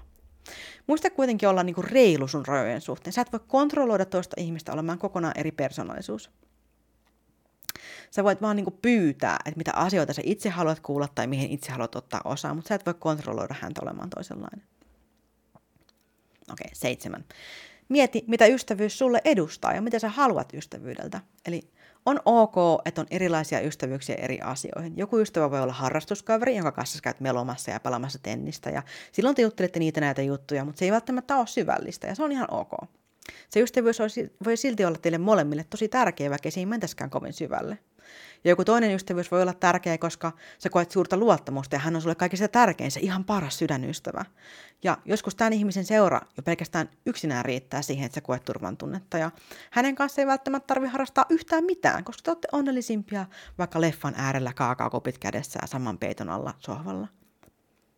Ja mieti sitä, että mitä sä tarvit ystävyydeltä, miksi sä haluat tutustua just johonkuhun, mitä sä odotat siltä ystävyyssuhteelta, ja kaipaako tämä ihminen susta samaa, vai haluatko se pintapuolisempaa ystävyyttä? Koska pientä, pintapuolisemmassa tuttavakavaruudessa ei ole mitään pahaa, ja se voi antaa sulle tosi paljon, mutta kaikkien kanssa ei voi olla ihan lähimmät ystävät, eikä välttämättä kannatakaan. Joskus me ei voida antaa toiselle ihmiselle niin paljon kuin hän kaipaisi teidän ystävyydeltä. Ja välillä taas me ei voida saada toiselta sitä, mitä me itse toivottaisiin. Silloin on just hyvä pysähtyä miettimään, että, että millainen ystävyys tämän henkilön kanssa kannattaa rakentaa niin kuin jatkoa ajatellen. Koska ystävyydet myös muuttuu elämän läpi. Ja aina silloin tällöin on hyvä pysähtyä miettimään, että haluaisit sä, että joku olisi sun elämässä useammin tai vähemmän. Ja ennen kaikkea, miksi? Okei, kohta kahdeksan. Ystävyys on suhde, jossa molemmat jakaa iloja ja suruja. Molemmat. Jos vain toinen saa jakaa asioita, ystävyys on yksipuolista. Jos vain toinen haluaa jakaa asioita, voi olla, että ystävyyden taso on hänelle niin kuin sama kuin sulle. Mutta se ei kuitenkaan välttämättä ole loukkaus, sillä ystävyys voi kehittyä ja jotkut on vain hitaampia avautumaan kuin toiset. Ja joskus taas joku vaan ei koe, että voi luottaa suhun, mutta osoita olevas luottamuksen arvoinen ja että sä välität kuitenkin, oli miten oli. 9. Pidä yhteyttä tavalla, jota ystäväsi tarvitsee. Tai kommunikoi sitä, mitä sä itse tarvitset. Eli vakaat ystävyyssuhteet ei kaadu siihen, vaikka yhteyttä ei pidettäskään hetkeen. Ei ainakaan mulla. Silloin kun on viimein päässyt siihen tasolle, että nyt ollaan sitten oikeasti aidosti ystäviä, niin se ystävyys ei katoa siitä, että vaikka ei kuuluisi mitään vuoteen kaverista, niin siis mä oon niin kuin aina onnellinen sitten, kun me ollaan yhdessä. Mä en tarvi semmoista jatkuvaa huolenpitoa ja kädestä kiinni pitämistä niin ystäviltä.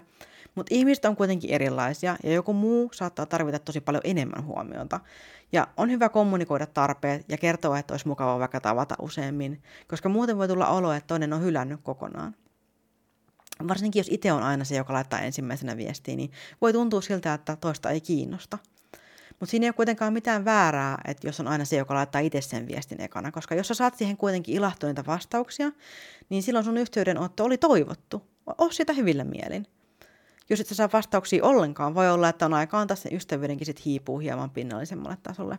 Mutta esimerkiksi ADHD-tyypit, niin me jotkut ollaan välillä sellaisia, että, että se mikä on poissa silmistä, on poissa mielestä, niin mä en välttämättä tajua, onko mennyt viikko vai kaksi vai kolme siitä, että kun mä oon viimeksi laittanut viestiä jollekin. Niin jos mä oon vaikka saanut mun kännykäs viestin, mä oon kattonut sen, sitten mä, mä oon silleen, oho, vähän kiire, mä otan sen kännykän pois. Mä en muista enää sitä viestiä, mä en muista sitä, että se on olemassakaan. Mä muistan sitten, kun mä seuraavan kerran avaan sen jonkun ohjelman, millä mä oon sen viestin sanonut, ai niin perhana, tähän piti vastata silloin yli pari viikkoa sitten. Ja se ei tarkoita sitä, että mä en niin välitä ihmisestä. Mä en vaan, mun aivot ei vaan toimi sille, että mä pystyisin. Mä en pysty. Mä en osaa. Se, mä, mä yritän harjoitella tätä, mutta siis se on, se ei vaan toimi. Mä en, ei, se ei toimi. Mutta joskus voi tulla myös sellainen fiksaatio, että kun tarvii niin joltain ihmiset jotain, niin sitten niin ajattelee häntä tosi usein. Mutta joskus jää vaan siinä ajattelun tasolla ja sitten ei ota kuitenkaan yhteyttä, mutta ajattelee häntä niin jatkuvasti, että ah, hän on niin ihana, voisin mä hänen kanssa, mutta sitten mä en niin kuitenkin saa aikaiseksi laittaa sitä viestiä. Mutta mä oon yrittänyt silleen, että, että kun mä ikävöin ihmistä, niin mä kirjo, kirjoitan hänelle, että mulla on ollut sua ikävä. Ja se on niin kuin tosi ihana kuulla munkin, kun joku kertoo mulle, että mulla on ollut sua ikävä. Ja se on ihana. Kerro ihmisille, kun sulla on ikävä heitä. Okei, okay. kohta kymmenen. Hygienia. On aika iso juttu, kun sä tapaat ystävää, jos sä haiset pahalle ja sun hiukset on rasvaset. Siis peseydy ennen tapaamisia, tai ainakin päivää ennen tai pari. Ja käytä deodoranttia ja pidä huolta sun hygieniasta. Niin yritä laittaa mahdollisimman puhtaat vaatteet päälle. Ja siis jos deodorantti on mahdottomuus, niin sitten sit on, mutta yritä olla jotenkin sit muuten puhdas. Ää, eli tietenkin siis, jos sä oot niin masentunut, että sä et tällä hetkellä vaan pysty pitää huolta itsestäsi, niin on hyvä selittää sun ystävälle, että sä oot liian masentunut nyt käymään suihkussa. Kyllähän varmasti ymmärtää. Mutta noin muuten on tärkeää pitää huolta hygieniasta. Ja rajoita myös niin hajusteiden käyttöä silleen, että sun lähellä on hyvä olla. Parfyymi kuuluu haistaa, kun sä menet aivan lähelle toista ihmistä. Ei silleen, että sut haistaa ulkona 10 metrin päästä. On myös hyvä muistaa, että arviolta jopa 40 prosenttia ihmisistä on yliherkkiä tai allergisia kemikaaleille, joten sä teet palveluksen kysymällä, voinko käyttää hajusteita. Maailmassa on yli 8 biljoonaa ihmistä ja tästä se on niin kuin aika monta tyyppiä, se ehkä jopa 40 prosenttia, joten on helpompi löytää ystäviä, jos heidän vieressä voi hengittää. Kiitos kun välität muista joukkoliikenteessä ja julkisissa tiloissa, etkä valitse laittaa parfyymiä tai partavettä. Kiitos. Siedätyksestä on aika harvoin apua hajusteherkkyyden hoidossa, mutta jotkut saattaa siitä hyötyä. Eli se voi toimia. Mutta on kuitenkin kivaa, jos annat ihmisten itse päättää, milloin he altistuu, sen sijaan, että sä pakotat ihmistä altistumaan hajusteille. Eli okilti, älä käytä julkisissa liikenteessä tai julkisissa tiloissa parfyymiä. Ja vältä ensitapaamisilla myös. Ja kysy ihmiseltä, että hei, saanko laittaa hajusteita, jos hän erikseen kerro, että et hän laita hajusteita. Mutta tämä voi olla tosi iso ongelma, koska se luo saman tien epämiellyttävän yhteyden ihmiseen, kun sä et pysty hengittämään hänen kanssa tai yskit jatkuvasti, niin siihen tulee semmoinen kihon reaktio, että ei pysty. Okei, okay. siinä on monta asiaa mietittäväksi jo, että mitä, mitä kaikkea. Oh, jestas on mennyt jo 56 minuuttia. Mulla on vielä juttuja jäljellä vaikka kuinka paljon. Okei, no mutta ystävyydet on tosi tärkeä asia. Ne luo, luo meille, ne antaa meille niin paljon meidän elämässä. Uh, ne antaa niin paljon, ja se ei ole mitään helppoa. Ystävyyksien muodostuminen voi olla niin kuin tosi vaikeaa, ja siis niiden ylläpitäminen voi olla tosi haastavaa, ja siis oman tyyppistä ihmistä voi olla vaikea löytää. Meillä on kaikille eri lähtökohdat ystävyyksien muodostumisen helppouteen. Mielenterveysongelmat, syrjäytyneisyys, köyhyys, kaikki, joka rajoittaa liikkumista paikasta toiseen tai osallistumista tapahtumiin. Myöskin ihmiset, jotka on niin yleisesti kauniiksi luokiteltavissa tai on normaalipainoisia tai hoikkia, niin heidän on helpompi löytää ystävyyksiä kuin esimerkiksi ylipainoisilla tai epäviehättäväksi koetuilla. Mutta siis mitkä asiat ulkonäköseikkojen lisäksi voi vaikuttaa niin kuin muihin tutustumiseen positiivisesti? No, esimerkiksi äh, ulospäin suuntautuneisuus, uteliaisuus, kehonkieli, aitous, positiivisuus, esimerkiksi tämmöiset jutut. Mä kerron vähän lisää niistä. Eli ei varmaan mikään yllätys, että esimerkiksi ekstrovertimpi luonne on todennäköisemmin ää, parempi tutustumaan uusiin ihmisiin. Mutta miten se ekstroverttius siis näkyy ulospäin? Sehän ei ole siis luonteen piirre. Kaikki ekstrovertit on omia persooniaan, siinä missä introvertitkin on. Ero on siis siinä, miten herkästi sä lähdet lähestymään muita ja miten paljon sä oot luontaisesti niin kuin valmis lähtemään erilaisiin juhliin ja tapahtumiin. Ekstrovertti ottaa osaa keskusteluihin ehkä niin kuin nopeammin ja itsevarmemmin, eikä heitä välttämättä haittaa niin paljon, vaikka he mokaisikin sanoja tai sanoisi jotain just väärin tai jotain sellaista. Että vaikka mä itsekin on siis ekstrovertiksi luokiteltava ihminen, vaikka mä oon ehkä enemmän ambivertti, eli niin kuin molemmat – hyvin vahvasti molemmat, niin kyllä muakin jännittää aina tosi paljon tapahtumat ja sydän hakkaa ihan hirveästi uudet tuttavuudet, koska mulla on paniikkihäiriö.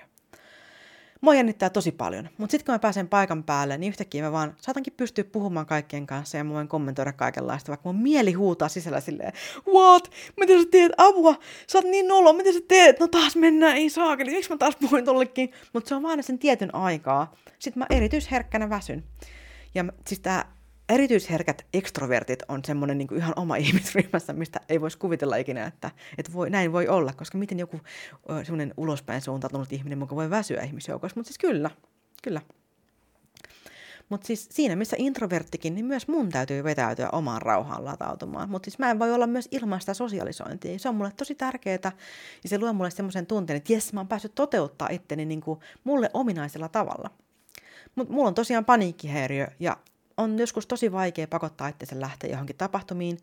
Ja joka kerta kun mä menen jonnekin, niin mä astun mun mukavuusalueen ulkopuolelle. Se johtuu siitä, että, että apua, että mulla on sellainen tunne, että mitä jos mä oikeasti kuolen, koska mulla on fyysisiä oireita paniikkihäiriön takia, mun sydän hakkaa. Ihan hulluinen sydän skippailee lyöntejä ja se tuntuu ihan kauhealta. Mutta siis samoin myös introvertti joutuu astumaan mukavuusalueen ulkopuolelle silloin, kun hän lähtee sosialisoimaan. Ja se on tosi uuvuttavaa. Mutta jos sä haluat sosiaalisoida muualla kuin netin kautta, niin ei oikein ole muuta tapoja. Joten ainoa tapa on astua pois mukavuusalueelta ja yrittää olla läsnä. Yrittää olla mahdollisimman paljon sosiaalinen, yrittää niin kuin parhaansa, sen verran mitä pystyy. Mutta ehkä se ekstroverttius ei ole niinku se syy siihen, että tutustuu uusiin ihmisiin, vaan siihen, että lähtee ulos tutustumaan niihin uusiin ihmisiin. Eli yritä olla rohkea ja lähestyä silloinkin, kun pelottaa, tai silloinkin, kun se ei ole sulle ominaista, koska se on ainoa tapa tutustua muihin. Mutta uteliaisuus on myös hyvä tapa luoda, luoda yhteyksiä muihin. Ja siis utelias ihminen on ajatuksena siis aika ahdistava, ainakin niin suomalaisen ajatusmalliin.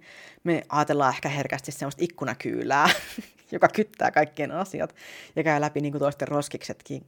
Mutta siis ähm, uteliaisuutta ei ehkä pidä ajatella silleen niin englannin kielen sana vaikka nosy, eli niin semmoinen, joka työntää nokkansa toisten asioihin, vaan curious, eli niin kuin semmoinen vähemmän negatiivisella äh, latauksella. Ehkä suomeksi voisi ajatella vaikka uteleva ja utelias. Eli ei ehkä ihan sama tunnelataus näissä sanoissa. Hmm. Piti haukkaa vähän, siis sipaista hieman mustikkamehua. Niin tota, uteliaisuus on siis hyväksi sen takia, että silloin kun me kysellään toisilta asioita ja ollaan aidosti kiinnostuneita heidän tekemisestä, niin ihminen kokee silloin olevansa mielenkiintoinen, koska ihminen itse asiassa pitää jostakusta, joka on kiinnostunut hänestä. Tietenkin silleen terveellä tavalla, ei sillä roskeksien niin tutkimisen tasolla, mutta Tutkimusten mukaan kysymysten esittäminen lisää sun miellyttävyyden tasoa, eli ole aktiivinen, kuuntele, esitä kysymyksiä, mutta älä kuitenkaan utele. Siinä on rajansa. Okei, sitten lämminhenkinen ja helposti lähestyttävä ihminen on ehdottomasti helpommin tutustuva kuin torjuva ja kylmäkiskoinen. Eli mitä se tarkoittaa? Mieti sun omaa ulosantia. Hymyiletkö? Otatko katsekontaktia? Oletko kehon kieleltä rentoutunut vai seisot sä niinku kädet puuskassa? Eli niinku kädet rinnalle lukittuna ristissä. Eli kun sä seisot kädet puuskassa, niin se on torjuva ele ja se saa sut näyttää siltä, että sä et halua keskustella tai että sä haluat, että sut jätetään rauhaan. Se on vähän aggressiivisen näköistä. Ja moni keskustelun aikana esimerkiksi saattaa ristiä käsivarret rinnalle silloin, kun keskustelu lähtee semmoiselle linjalle, josta hän ei pidä. Tai kun hän haluaisi vaikka oikeasti lopettaa keskustelun. Sä voit ottaa avoimen asennon, kun sä seisot. Älä pidä jalkoja ristissä tai vierekkäin, vaan käännä jalkateriä hieman ulospäin. Sille voit ottaa ihan pienen haara-asennon niin kuin suljetun asennon sijaan. Eli katso, onko sun keho auki vai kiinni. Jos sun keho on auki, se viestii, että sä oot rento, itse varma, sä oot valmis keskusteluun. Jos se on suljettu, se kertoo, että älä tule lähelle älä lähesty mua. Ja silloin kun sä keskustelet jonkun miellyttävän henkilön kanssa, niin usein jalkaterä osoittaa tätä henkilöä kohti. Jalkaterät yleensäkin osoittaa monesti kiinnostusta kohti. Jos sä puhut jonkun kanssa ja sitten hän siirtää jalkaterät osoittamaan muualle, voi olla, että hän oikeasti haluaisi lähteä keskustelusta. Yleensä sinne jalkojen osoittamaan suuntaan. Mutta hei, oikeasti ehkä hänellä on vaan vessahätä tai häntä muuten vahdistaa olla paikalla, niin ei kannata loukkaantua aina kehon kielen muutoksista suoraan. Siis enemmänkin luen niitä ja mieti, miten se itse voisi tehdä toisin. Jos toinen alkaa vaikka näpräämään kaulakoruun, niin se voi olla hänelle niin kuin ikään kuin semmoinen turvaankkuri. Eli ää, tälle ihmiselle, silloin kun sä vaikka puhut jostain asiasta, mikä on hänelle vaivaannuttavaa tai häntä itse ahdistaa puhua jostain, niin hän voi tarrata siihen koruun vaikka ja alkaa niin kuin koskettelemaan sitä – sillä niin kuin lohduttavasti, hän lohduttaa sillä itseään. Uh, mieti silleen, että mitä sä itse viestit ulospäin kehon kielellä ja äänensävyillä. Ärähtelet sä? Huokailet sä? Oot sä niin kuin turhautuneen kuuloinen? Tiuskit sä? Pyörittelet sä silmiä sille, oh. Vastaat sä turhautuneena kysymyksiin sille, oh, ihan sama. Vai oot sä niin kuin miellyttävä toista ihmistä kohtaan? Jos sä käyttäydyt epämiellyttävästi, niin ihminen tuskin haluaa viettää sun kanssa aikaa. Kamaan, älä ole ihan vitun idiootti. Jos oot ilkeä muille, tiuskiva muille, ei kukaan halua olla sun kanssa. Ole siis ystävällinen, yritä edes. Harjoittele sitä, miten ihmisten kanssa kommunikoidaan. Koska epämiellyttävä käytös tuntuu torjuvalta, eikä se ole kivaa ketään kohtaan. Se tuntuu siltä, se on syytös toista ihmistä kohtaan. Sinä olet iljettävä, inhoan sinua, sinä sanot kaiken väärin. Kun sä oot toista ihmistä kohtaan sellainen, sä oot silloin hyökkäävä, ja sä kerrottelet toiselle ihmiselle, että painu helvettiin. Vaikka sä et halua sitä, mutta sun keho ja sun äänensävy kertoo näin. Mieti sitä. Mutta tässä on myös hyvä muistaa, että ihminen, jolla on esimerkiksi ADHD, ei pidä katsekontaktia keskustelun aikana. eikä se tarkoita sitä, että hän ei kuuntele tai välitä susta, mutta joillakin katsekontaktin pitäminen on tosi vaikeaa. Mutta siis myös meille, jolla on niin vaikea tulkita muiden käytöstä tai ajatella omaa, on paljon niksejä. Esimerkiksi sä voit tuijottaa kulmakarvojen väliin silmien sijaan, tai sitten sä voit niin kuin ottaa katsekontaktia aina vähän väliin uudelleen silleen, kun hän sanookin jotain niin kuin mielenkiintoista. Katsotkin silloin silmiin silleen, ai jaa. Se voi jopa antaa pontta sille sun, niin kuin, että hei, mä nyt on mielenkiintoinen, kerro lisää tästä.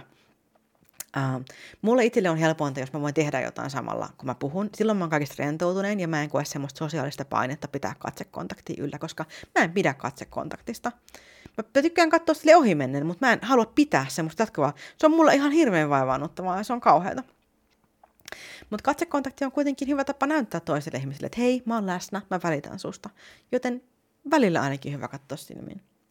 Mutta mä suosittelen siis kehon kielestä lukemista ihan kaikille. Siis varsinkin kaikille, joille kehon kielen tulkinta on vaikeaa ja joilla on vaikea käyttäytyä itse kehollisesti oikealla tavalla tai ainakin miellyttävämmällä tavalla. Siis ehdottomasti suosittelen tätä, koska mä itse opin siitä valtavan paljon, kun mä aikoinaan tutustuin aiheeseen. Mä mietin, miksi kukaan koskaan halunnut lähestyä mua ja mun kommunikaatio helpottui siis tosi paljon ja mä testasin tätä nuorena baareissa – silleen, ää, mä huomasin, että sen sijaan, että ei kukaan enää lähesty mua, ää, niin yhtäkkiä mä sainkin helposti kontaktiin muihin ihmisiin. Ja sitä oli tosi helppo kokeilla sillä, kun oli paljon tuntemattomia ihmisiä niin paikassa. Mutta siis ero oli ihan kuin yöllä ja päivällä. Ihan vaan sen takia, että mä olin eri asennoissa kuin aikaisemmin, ja mä pidin yllä erilaista ilmettä. Mä olin tietoisempi siitä, että miltä mä näytän ulospäin. Ei, mä en vaihtanut vaatteet, mä en tehnyt mitään muuta. Ainoastaan kehon kielen muutokset sai aikaan sen, että mä olin lähestyttävämpi, ihmiset oli kiinnostuneempia musta, ihmiset koki mut miellyttävämmäksi. Mieti tätä, mieti. Lue kehon kielestä, tutustu siihen, käytä kehon kieltä hyväksesi kommunikaatiossa. Se on myös muille ihmisille kiva. Okei, okay, mutta siis tutustumisen auttaa myös tosi paljon autenttisuus. Se, että sä oot oikeasti sellainen kuin sä oot, oma itsesi. Mutta jos sä oot ihan jäätävä bitch, niin, niin kannattaa ensin tehdä oman itsen eteen vähän työtä, ennen kuin sä odotat, että muut ihmiset niin esimerkiksi rakastuu vaikka jatkuvaan vittuiluun, koska tuskin rakastuu. Mutta autenttisuudella mä tarkoitan siis sitä, että sä et valehtele, että sä et teeskentele olevas eri mieltä asioista kuin sä oikeasti oot. Siis mua ainakin kiinnostaa ihmisissä aitous mä en jaksa mitään tarkkaan rakennettuja kiiltokuvaversioita kenestäkään. Mä haluan tutustua aitoon ihmiseen, jotta mä itsekin voin olla aito. Mutta jotkut ei halua mennä syvälle, joten poikkeuksia löytyy, mutta yleisesti ottaen aitous on tärkeää. Ja tässä kohtaa sä voit ehkä miettiä, että miksi mä puhun niin kuin kehon kielestä ja siitä, että sä niin kuin näytät ulospäin tiettyjä asioita. Mutta sitten mä sanon, että aitous on tärkeä olla oma itsesi, koska etkö sä ole oma itsesi silloin, kun sä niin kuin oot siinä asennossa, kun sä haluat olla. Kyllä. Mutta mieti sitä, mitä sä haluat viestiä ulospäin. Haluatko viestiä ulospäin, että painu vittuun, vai haluatko viestiä ulospäin, että tuu tänne? niin siinä mielessä on hyvä, hyvä miettiä sitä, että, että kumpi on sitten aidompaa. Okei, on aitoa olla siinä asennossa, mikä tuntuu sulle luontaiselta, mutta jos sä oikeasti haluaisit, että joku tulisi sun lähelle, niin on myös aitoa vaihtaa asentoa sellaiseen, että hei, sä voit saapua mun luokse ihan millä sä haluat. Eli se on tärkeää olla niin kuin aito ihminen, mutta on tärkeää myös muistaa se, että, että sun on myös hyvä niin kuin osata kommunikoida sillä tavalla, että sun sisäisimmät tunteet tulee ulos oikealla tavalla. Okei, okay, no sitten positiivisuus, let's face it. Kukaan ei jaksa kuunnella ikuista valittajaa. Aina on jotain pielessä. Siis totta kai niin kuin meistä jokainen käy läpi vaikeita asioita elämänsä aikana. Ja ystävät on sitä varten, että meidän kanssa voi jakaa ilot, surut. Mutta Muista kuitenkin, että, että ystävääkään sä et voi raahata pohjamodissa liikaa. Ja positiivisuus ei tarkoita kuitenkaan semmoista ihmistä, joka kieltää kaiken muun olemassaolon kuin positiivisten asioiden, tai ei se tarkoita varsinkaan toksista positiivisuutta. Mutta se on kyky olla monipuolinen ihminen. Kun asiat menee huonosti, ne menee huonosti, eikä silloin välttämättä ole voimavaroja löytää positiivisuutta mistään. Ja se on sallittuu, mutta positiivista mindsettiä voi myös harjoitella aina, kun voimia riittää. Ja silleen voi harjoitella myös kommunikaatiota, joka ei pelkästään pelkästään niin kuin siihen valittamiseen perustuu. Eli silleen, jos sä huomaat, niin kuin, kato vaikka sun keskustelut läpi, jos sulla on, niin kuin, sä oot kirjoittanut keskustelun, niin kato, miten moni sun keskustelusta alkaa niin kuin valittamisella. Miten moni alkaa esimerkiksi sun kaverin kuulumisten kysymisellä, niin kuin, oh, kiinnostunut sun ystävästä myös. Anna myös hänelle mahdollisuus olla. Mutta se, että mitä valittaminen on kenellekin, niin se on siis ihan eri asia, koska mä oon monesti huomannut, että mä, voin puhua ihan normaalielämästä ja joku on tulkinut sen valittamisena, vaikka mä oon vaan kertonut, mitä on tapahtunut, enkä mitään ole kokenut mitään negatiivista tunnetta kertoessani siitä, että on hyvä myös niin kuin muistaa, että ihmiset myös tulkitsee asioita omalla tavallaan. Jokainen lukee sun lähettämät viestit omalla keksityllä äänensävyllään sinusta ja he kuvittelee, miltä sinusta milloinkin tuntuu. Että muista laittaa hymiöitä keventämään, että toinen ihminen tajuaisi, että sä et ole valittamassa. Ja muista siis itse myös kommunikoida, että jos et sä jaksa kuunnella, mutta mut sano silleen kauniisti, että älä sano vaan, että en jaksa kuunnella, vaan esimerkiksi sano, että mulla on nyt valitettavasti itsellä tosi raskasta aikaa ja mä en oikein pysty olemaan sun tukena, mutta mä oon pahoillani, mutta sä oot mulle kuitenkin tosi tärkeetä. Sä oot mulle tärkeä, ei ehkä tärkeä. sä oot mulle tärkeä. Mutta tärkeintä on ehkä kuitenkin, että sä otat yhteyttä toisiin ihmisiin muulloinkin kuin silloin, kun sulla on jotain valitettavaa. Ja on myös iloisia asioita. Kerro kauniita asioita sun ystävistä. Mulla oli esimerkiksi eilen ehkä yksi hirveimmistä päivistä pitkään aikaan. Ja mä olin siis todella kovissa kivuissa koko päivän. Ja aamulla mä mietin peiliin katsoessa, että mä näytän joltain suohirviöltä, jonka päälle on heitetty yli roskaa. Mutta sitten töissä mun työkaveri sanoi, että mun hiukset näyttää tosi hyvältä tänään. Ja mä olin itse ajatellut, että nämä on kuvottavat. Mutta sitten mulle tuli siitä parempi mieli. Siitä, että toinen huomioi ja otti aikaa päivästään sanoakseen mulle jotain kivaa. Se halusi, että mulle tulee hyvä mieli. Ja on niin kuin mun työkaveri ja sano jollekulle jotain kivaa, koska positiivisten asioiden kertominen toisille on tosi tärkeää. Ja joskus on vaan vaikea hymyillä, ja meistä kaikki ei vaan ole hymyilyyn kovin taipuvaisia. Siis joilla meillä on resting bitch face. Mulla on resting sad face. Mä näytän todella murskaantuneelta silloin, kun mulla ei ole mitään ilmettä. Mutta mä oon harjoitellut pitämään yleisesti ottaen, niin kun, mä otan ilmeitä niin kun sille passiivisestikin käyttöön sen takia, koska mä tiedän, että musta tulee helpommin lähestyttävä, kun mulla on semmoinen niin kun, ilme päällä. Sen sijaan, että mä annan mun naaman vaan roikkua. Mutta joskus sitä on pakko lepuuttaa valitettavasti. Mutta näin se vaan on. Ja miestä kaikki tosiaan ei ole kovia hymyilemään, mutta siis toisaalta mikään ei ole hirveämpää kuin kammottava tekohymy. Mutta joskus on kuitenkin sellaisia tilanteita, joissa meidän on niin kuin, no lainausmerkeissä pakko. Eihän koskaan ole pakko teeskennellä iloista, mutta se on kiva, jos on. Esimerkiksi asiakaspalvelussa sellaiset tilanteet, missä käsitellään vaikka vaikeita tapauksia, niin, jotta kenenkään tunteet ei eskaloidu, on hyvä vaikuttaa niin kuin aidosti lempeältä. Ei semmoinen tekopiirte, semmoinen, tervetuloa uudestaan, Vaan silleen, että sä oot niin aidosti sen asiakkaan kanssa siinä tilanteessa ja sä oot hänelle lämmin. Ja vaikka se on oikeasti siis sä et todellakaan halua olla missään vaikeassa tilanteessa kenenkään kanssa, niin silloin äh, kiinnitä huomiota äänensävyyn, ole rauhallinen, muista hymyillä ja hymy tuskin irtoaa niissä tilanteissa niin kuin luonnostaan, joten kun sä teeskentelet sitä hymyä, niin ajattele jotain ihanaa asiaa ja, ja nosta suupielet hymyyn ja sen jälkeen siristä ihan pikkusen silmiin, koska aidossa hymyssä myös silmät aktivoituu ja tekohymyssä hymyillään vaan suulla. Eli tämä on ihan hyvä niksi, kun hymyilet, niin siristä myös vähän silmiä. Ihan vähän vaan, niin kuin olisi vähän kirkas aurinko. Se näyttää siltä, kun sulla olisi aidompi hymy, kuin se, että jos sä vaan niin käytät pelkästään suulta, mikä näyttää vaan psykopaatilta. Ja on todella raskasta katsottavaa myös. Tässä oli myös hyvä niksi siihen kehon kielen hallintaan. Okei, okay. ehkä voisin sanoa vielä, että mitä muita vinkkejä. Älä ole tuomitseva, älä ole elitisti, älä saarnaa just saarnaa tässä. Älä pakota ongelmanratkaisua. Siis tää kuulostaa ihan saarnaamiselta. No, mutta siis mulla on itsellä ollut paljon tilanteita, jossa mulla itselläkin on taipumusta pakottaa toisille ihmisille mun ideoita ja ajatuksia siitä, että miten heidän ongelmat voisi ratkaista. Se on ollut mun tapa välittää, mutta siis kuitenkin, jos joku alkaa mulle tuputtaa niin kuin ratkaisuja silloin, kun mulla on paskaolo, niin mua vaan niin kuin, ottaa päähän se. Ja siis mä monesti mietin, että on se kumma, kun ei apu kelpaa. Ja sitten aina ihmiset vaan valittaa niistä samoista asioista. Mutta siis muista, muista, että muutoksien tekeminen elämässä on tosi vaikeaa, eikä se tapahdu yhdessä yössä tai välttämättä edes vuosissa. Ja joskus ihminen haluaa vaan kertoa huolista ilman, että tarvii pelätä, että sä alat neuvomaan häntä. Huom, että hän pelkää, että sä alat neuvomaan. Koska se estää monia ottamasta yhteyttä, kun he pelkää, että sä alat taas neuvomaan heitä. Ja mä oon itse ollut just tämmöinen ihminen. Mun ystävät on varmaan pelännyt sitä, että mä alan neuvomaan heitä. Ja mä oon pahoillani siitä. Anteeksi. Mä en osannut kommunikoida. Mä en tiennyt, mä en tiennyt, että se voi olla niinku väärin. Mä yritin siis oikeasti aidosti auttaa. Mutta eihän mä niinku ymmärtänyt. En mä osannut ymmärtää. Mut joo, eli harjoitellaan, harjoitellaan sitä kysymystä, että Haluatko, että kuuntelen vai haluatko, että mä yritän auttaa sua? Yritä välttää toisten tuomitsemista, koska meillä on kaikilla eri lähtökohdat elämään, eikä kaikki asiat ole kaikille sama. Meillä on jokaisella aivan uniikki persoonallisuus ja elämä.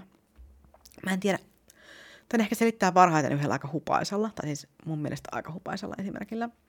Uh, mä keskustelin kerran tatuoinnista yhdessä kaveriporukassa, ja yhtäkkiä yksi niistä tatskavihaajista oikein ylpeästi sanoi, että mä oon ylpeä siitä, että mä en ole ikinä ottanut tatuointia mun iholle, vaikka muut on ottanut. Ja sitten tämä oli mun mielestä jotenkin niin kuin kaikessa naurettavuudessaan, niin kuin, se kertoo niin paljon tästä ihmisestä. Hän oli ylpeä siitä, että hän ole koskaan tehnyt jotain semmoista, mitä hän inhoaa, eli ei ikinä muutenkaan tekisi. Eli hän oli ylpeä siitä, että hän ei tee jotain, mitä hän inhoaa. Vähän niin kuin se voisi olla ylpeä siitä, että sä et vie roskia. tai en mä tiedä, onko toi nyt toi ollut Mutta siis hän oli ylpeä siitä, että hän ei koskaan tatuoinut itseään, eikä hän edes haluaisi tatuointeja. Miten siitä voi olla ylpeä? Tarvitseeko olla ylpeä semmoisesta asiasta, jota sä et tee, koska sä et itse edes haluaisi ikinä tehdä sitä? Tai se ei ole sulle ominaista.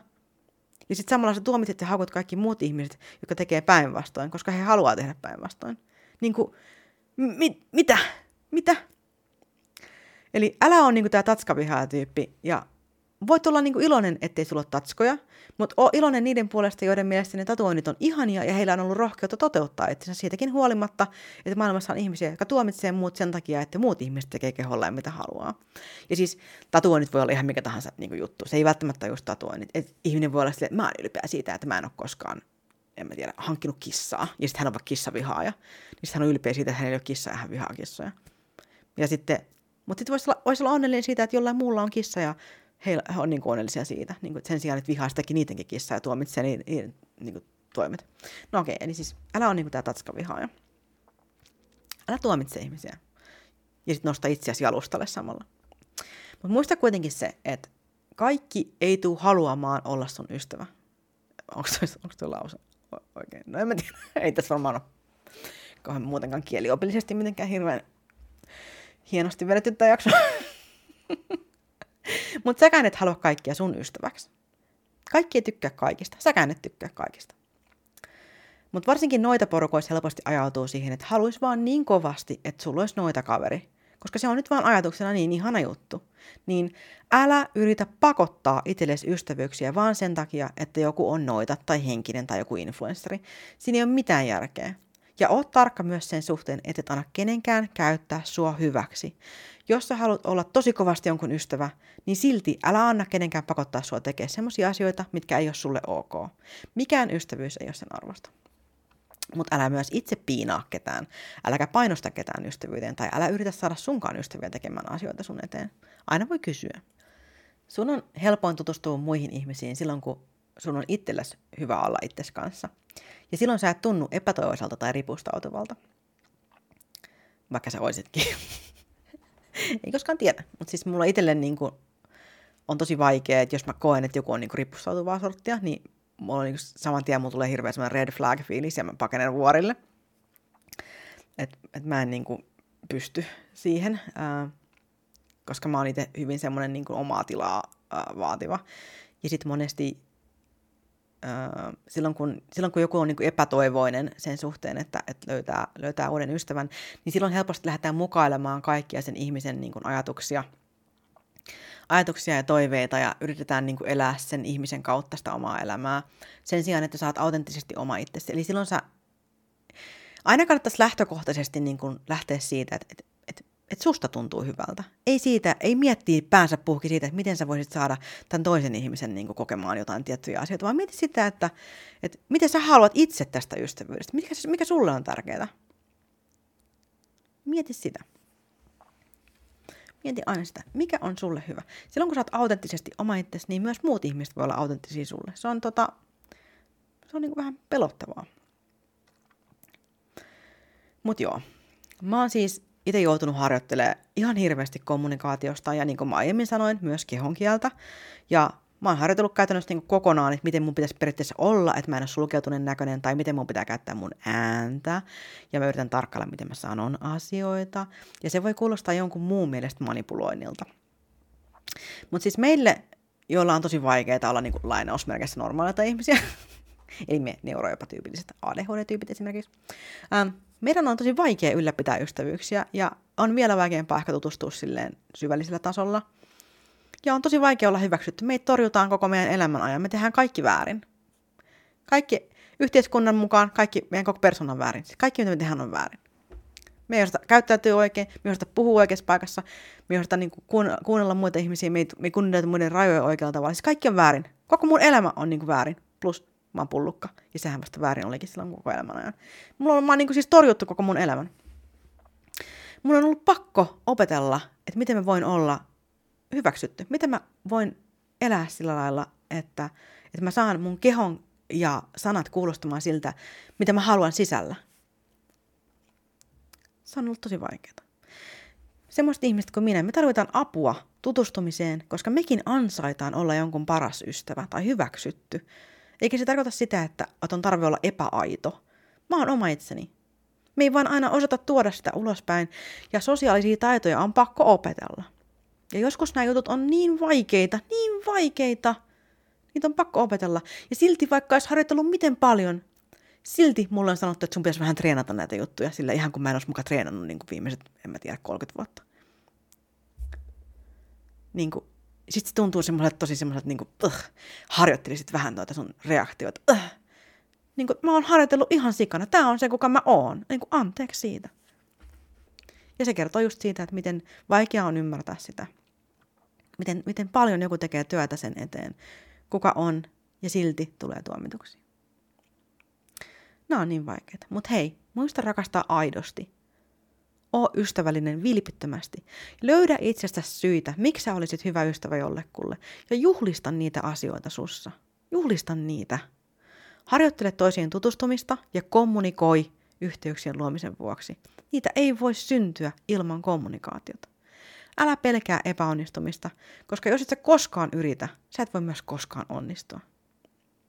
Mutta epäonnistuminen tarkoittaa sitä, että sä oot ollut tarpeeksi rohkea harjoittelemaan ja yrittämään. Ja se on tosi kaunis, upea ja voimallinen asia. Hyvä sinä. Hyvä oikeasti. Mä toivon, että sä opit tästä jaksosta jotain. Tämä oli nyt vähän pitkä, mutta mä toivon, mä toivon, että mä toivon, että tässä oli nyt jotain apua sulle. Ja myötätuntoa ja rakkautta sun elämään ja paljon onnea uusien ystävien etsimiseen. Mä toivon ihan sydämestä, että sä löydät jonkun semmoisen, johon sä voit luottaa ja jonka kanssa jakaa ilot ja surut. Kiitos paljon, että kuuntelit. Moikka!